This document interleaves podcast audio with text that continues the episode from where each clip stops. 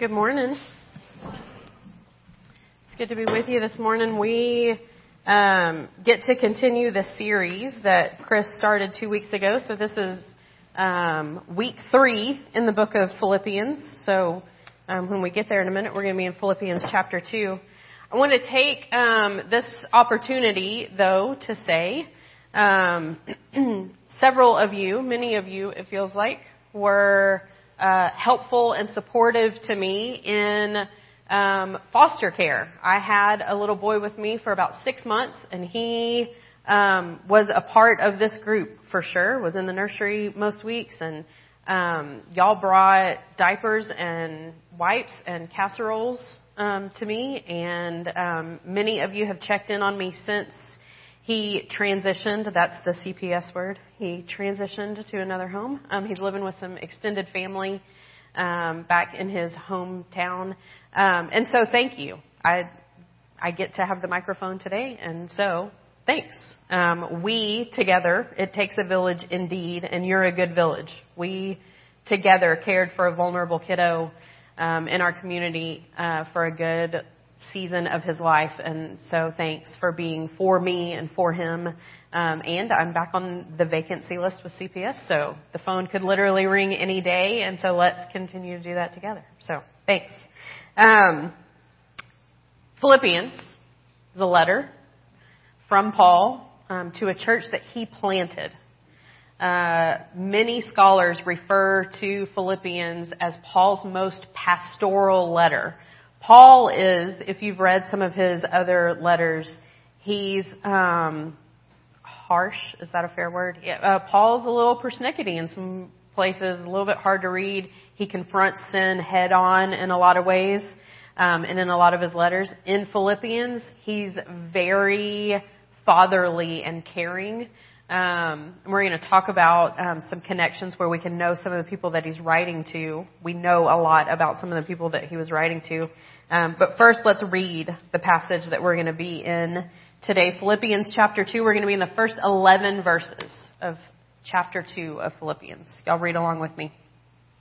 So, if there is any encouragement in Christ, any comfort from love, any participation in the Spirit, any affection and sympathy, complete my joy by being of the same mind, having the same love, being in full accord and of one mind.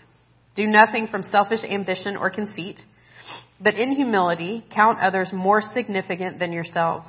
Let each of you look not only to his own interests, but also to the interests of others. Have this mind among yourselves, which is yours in Christ Jesus, who, though he was in the form of God, did not count equality with God a thing to be grasped but emptied himself by taking the form of a servant, being born in the likeness of men. And being found in human form, he humbled himself by becoming obedient to the point of death, even death on a cross. Therefore, God has highly exalted him and bestowed on him the name that is above every name, so that at the name of Jesus every knee should bow in heaven and on earth and under the earth, and every tongue confess that Jesus Christ is Lord to the glory of God the Father. we all pray with me? Lord, um, thank you that your word um, is living and active, um, that it confronts us right where we are. Lord, this is an ancient text. It was written um, in a different language on another continent um, to a different group of people, and yet uh, you are able to use it in our lives. So would you give us um, open hearts and minds to receive uh, what you have for us here this morning? God, may the words of my mouth and the meditation of my heart be pleasing to you. It's in Jesus' name that we pray. Amen. A primary means by which we are conformed to the image of Christ is in how we think of others. Romans chapter 8 says, for all of us who are in Christ, our destiny, we are destined to be more and more like Jesus. We will one day be conformed to His image. And our life between now and then is a process by which, um, sometimes called sanctification, a process by which we look more and more like Jesus. A primary means by which that happens is in God refining the way that we think of other people. There are 11 verses in what we just read, and nine times the word mind or consider or uh, the concept of humility, something that appeals to the way we think, the way we use our minds, um, is referred to nine times in just 11 verses. Specifically, the way we think of other people.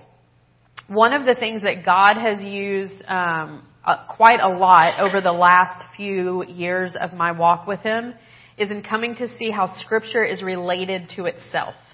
The, I, yeah, I get tripped up because I know I sound like such a dork, but like the way, so nerdy, but the way that God has woven His Word together um, is just beautiful, and I sit in my little chair in my living room sometimes in awe of the the thread that goes all the way through. This is one of those things. What has helped me with the epistles, all the letters, or most of the letters in the New Testament, is to have a couple of years ago started studying the book of Acts.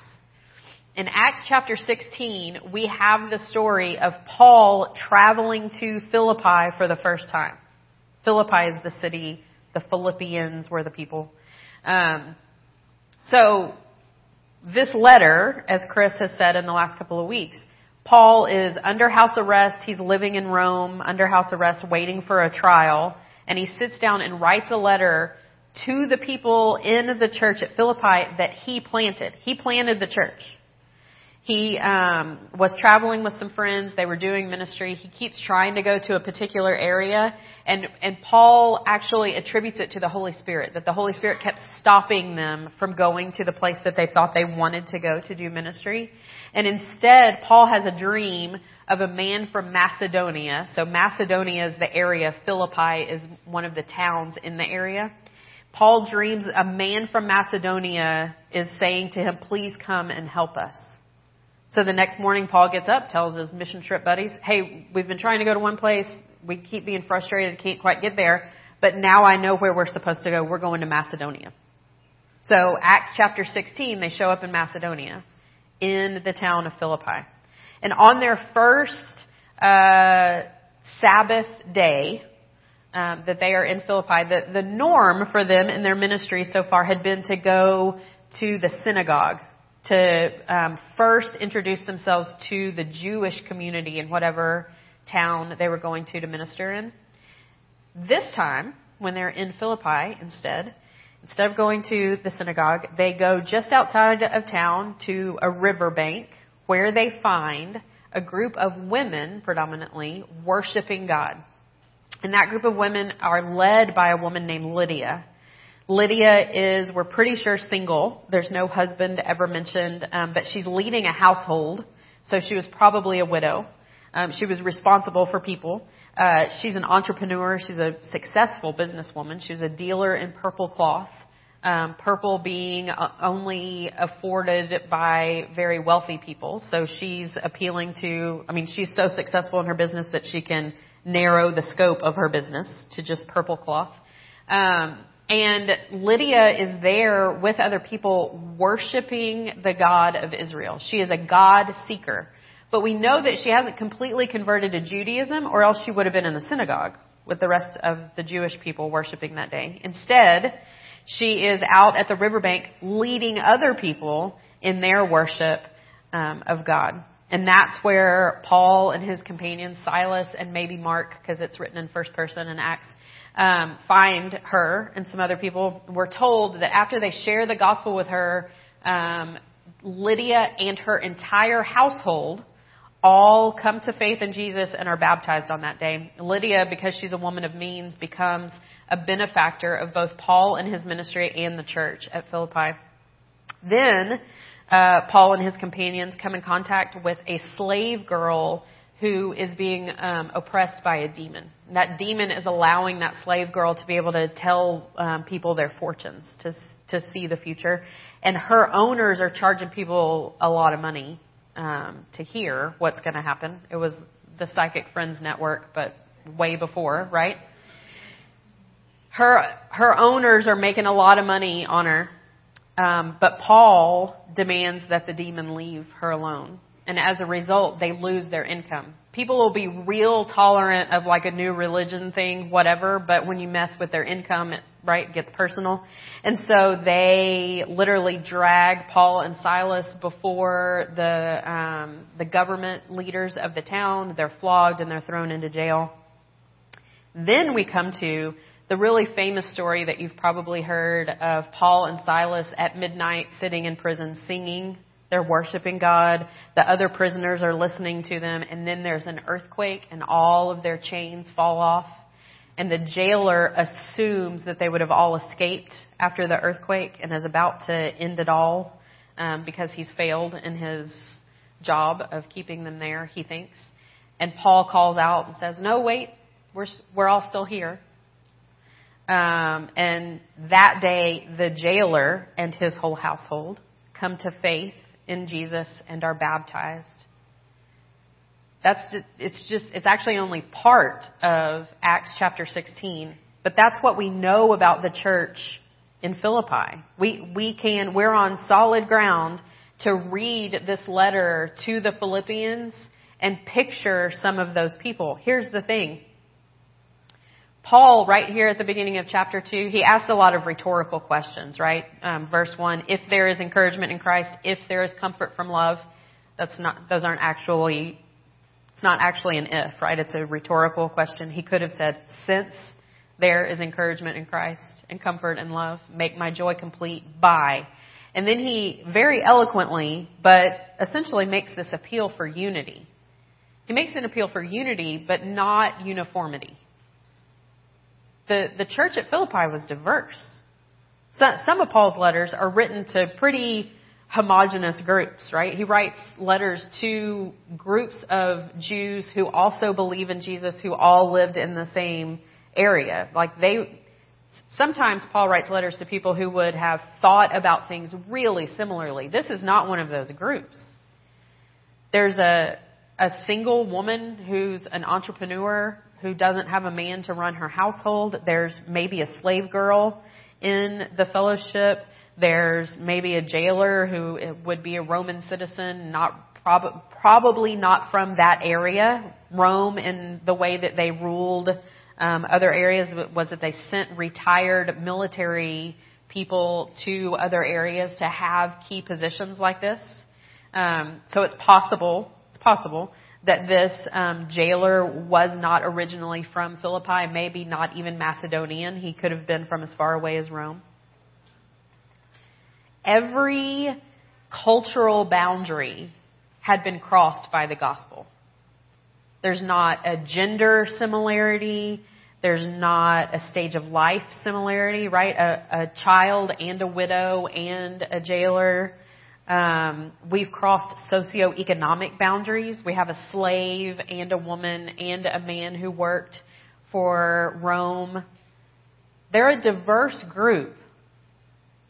But he's not appealing when he says be of the same mind. He's not, uh, he's not asking them to actually think of things exactly the same way. Look at this.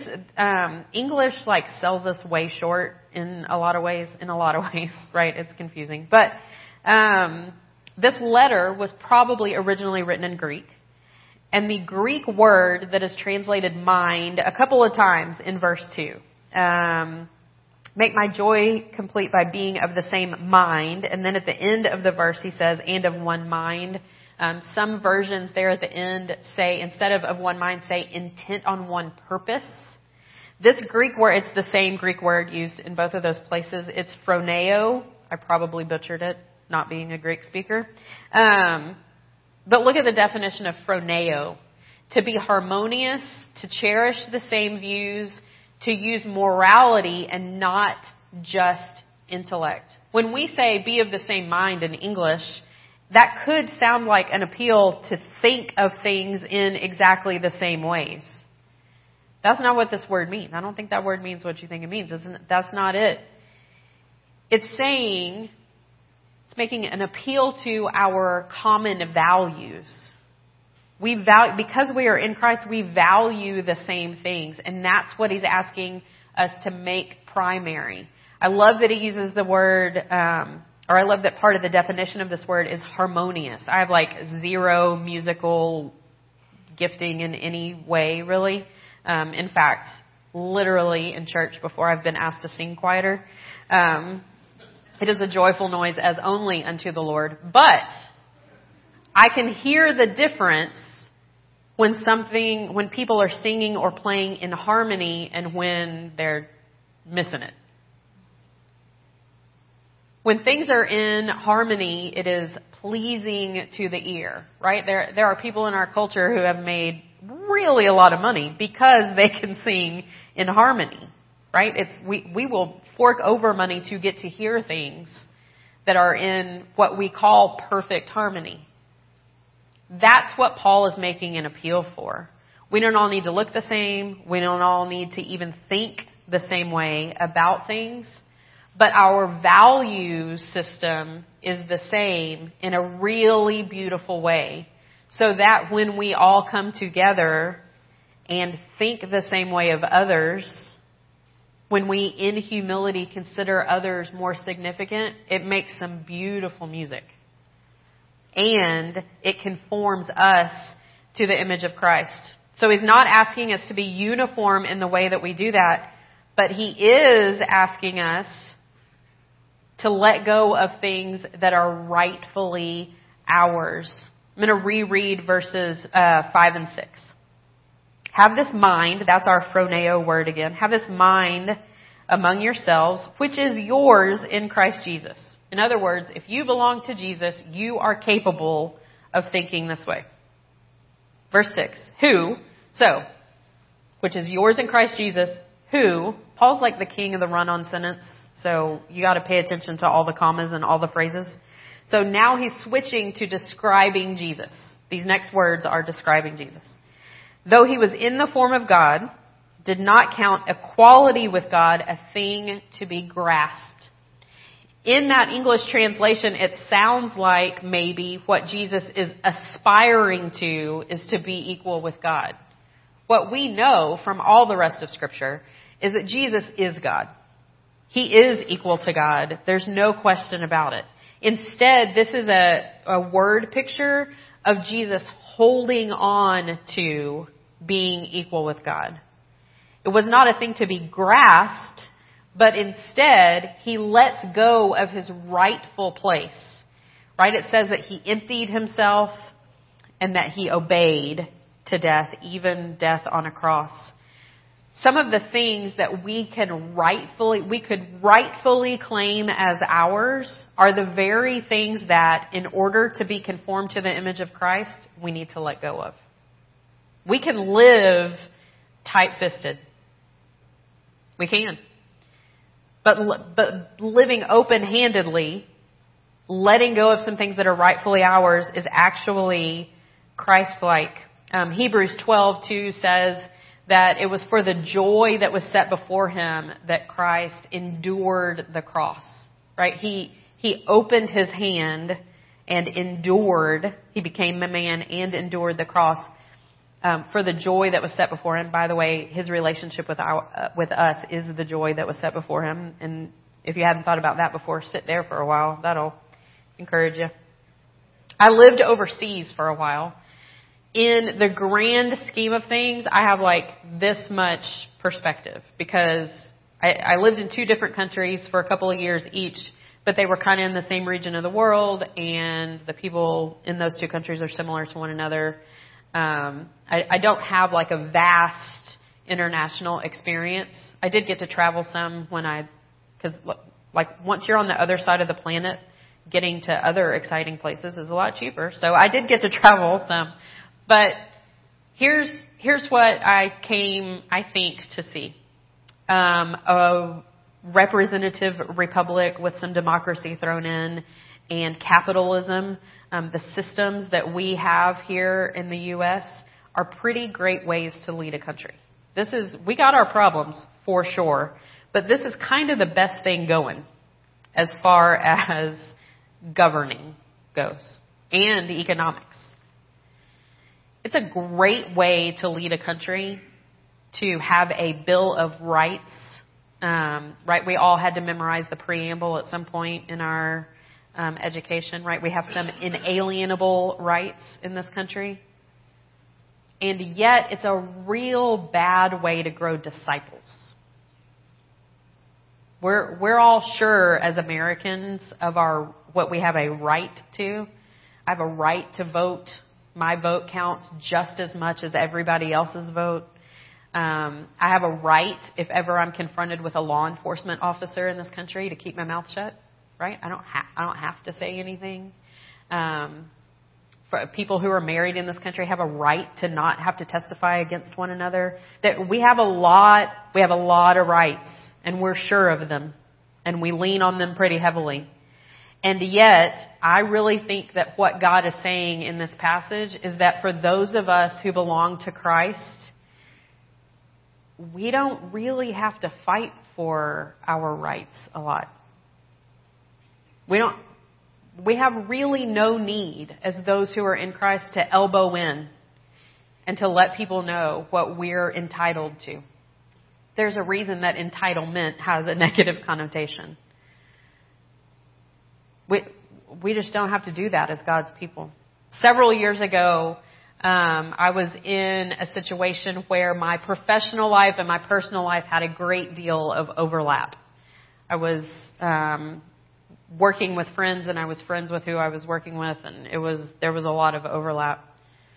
And as happens in ministry sometimes, in the Book of Acts, in fact, uh, there arose in that ministry a sharp disagreement. Uh, so much so that people parted ways. Um, and I actually wasn't even one of the main players in the disagreement. It was between two other people. But because I worked there and it was a small organization, I was in the mix, so to speak. And it had a profound effect, that event had a profound effect on my personal life because there was a lot of overlap. And what was the most difficult thing for me is that a lot of assumptions were made about how I factored into that situation, where I stood on all of the things. Um, and it, it was painful to me. Um, and over the course of several months, um, I uh, practiced alone, usually in the shower, quite a few times, uh, what I was going to say when I finally had the opportunity. Because I had the right to defend myself. That's how I felt.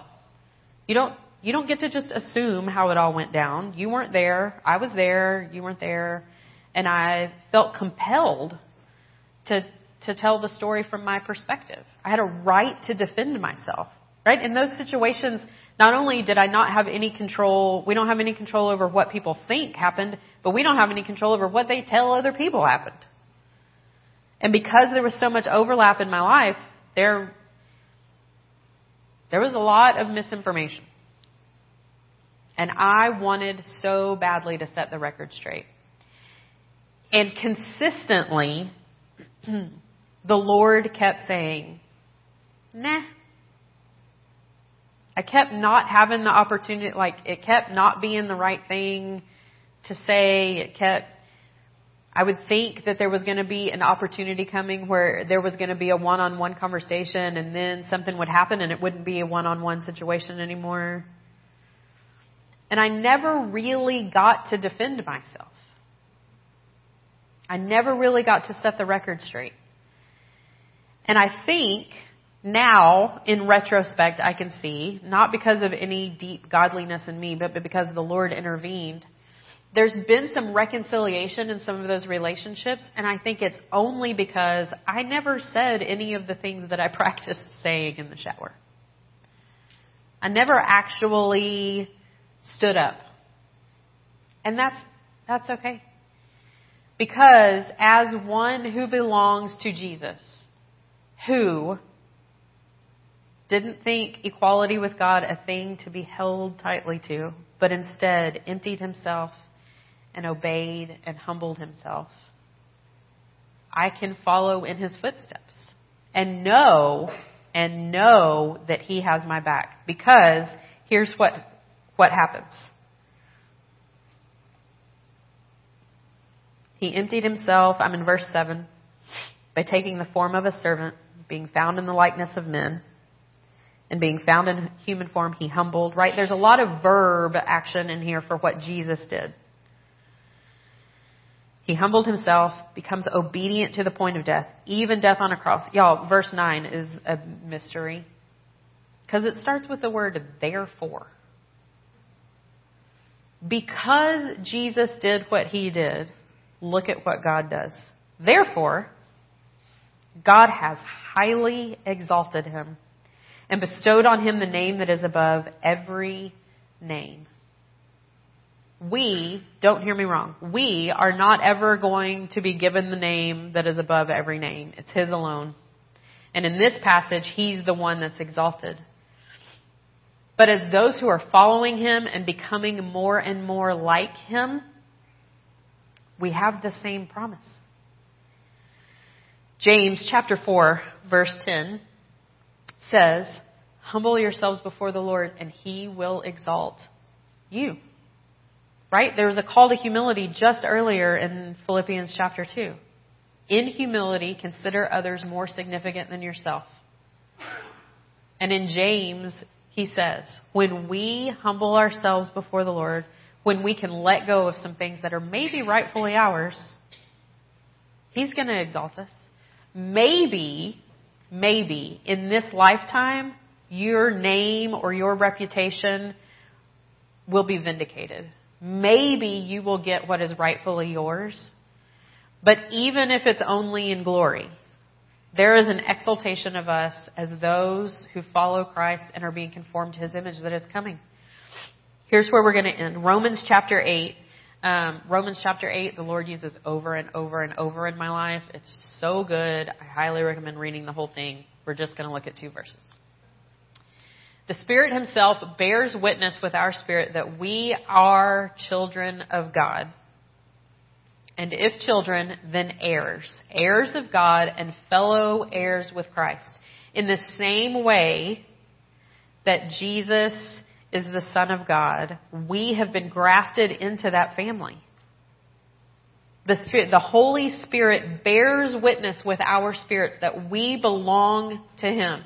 We are His children and heirs. Y'all, here's a place that the English doesn't fall short for us. We know what it means to be an heir. It's still true. Also, I've been rewatching Downton Abbey, and it was like way more back then, right? You, a lot of looking for an heir. We know what it means. If my father passes away, I, as the oldest child, also because he's put it that way in his will, I, I am the heir. I have a legal right to everything that is his, assuming a lot of other things, right? But we, we know what it means to be legally bound to a family, to have a legal right to everything that belongs to the Father. In the same way that Jesus belongs to the Father, we, we have a, we have a stand. We have a place with Him. heirs of God and fellow heirs with Christ, provided we suffer with him. That's like a whole other sermon. Holy cow. Spend some time thinking about suffering in the New Testament and what it means for those of us in Christ. We, like we are called to suffer with him because it's provided. That's a pretty big word. Provided we suffer with him. But here it is. In order that we may also be glorified with him.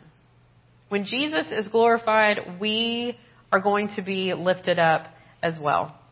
The vindication to your rights, the, the restoration of your rights, the vindication of your name, whatever it is, it may not come in this lifetime, but eventually we're going to be exalted in the same way that Jesus is. We don't, we don't get the, don't hear any heresy, right? We don't get the name that is above every name. Every knee is not going to bow in reverence to you. But when we get there, when we are exalted with Jesus, it will be to the glory of God the Father in the same way that it is when Jesus is lifted high. Whatever inter, maybe it's an interpersonal situation like my story where you just, you have, you have the right to give them a piece of your mind. You do. You can do it. Um, sometimes I think though, it is the way we find this challenging to change the way we think of other people is in the way we think of whole groups of people, right? Is there um, are there people with a particular lifestyle? Are there people in a particular race? Are there people who live in a particular region that you just that we just tend to other them? The Imago Dei, um, the image of God, every human, every single one, formed in His image. So we we don't get to just other anybody. We don't get to push them to the margins. When we, in humility, consider others more significant than ourselves, consider not only our own needs but the needs of others. Right? Considers in there a lot. When we change the way we think of others, it automatically changes the way we act toward them. Right? When when we're thinking rightly of someone else created in the image of God. It changes the way that we talk to them. It changes the way we talk about them. Changes the way we act toward them. So you don't even you don't even have to consider yet. You don't have to think about how it's going to change your actions. We can start with our thought processes about others, letting go of the things that might rightfully be ours, knowing that ultimately the Lord has our backs. He is for us. Let's pray. Father God, um, thank you so much for your word. Thank you that we are among the Imago Dei. It's not just others, uh, but when you say that we are each as humans created in your image, uh, that means me. We don't, I don't think we fully understand what it means to be an image bearer, and yet it is um, encouraging and comforting God, thank you that um, even after we come to salvation, you don't you don't pull us out of here. You don't check off the box and move on to someone else, but instead you walk with us. Um, scripture says, as a as a man walks with a friend, you walk beside us. Lord, in the security that that brings would you help us to know where um, we can let go of things that might legitimately, rightfully be ours for the sake of your glory? Jesus, it's in your name that we pray. Amen.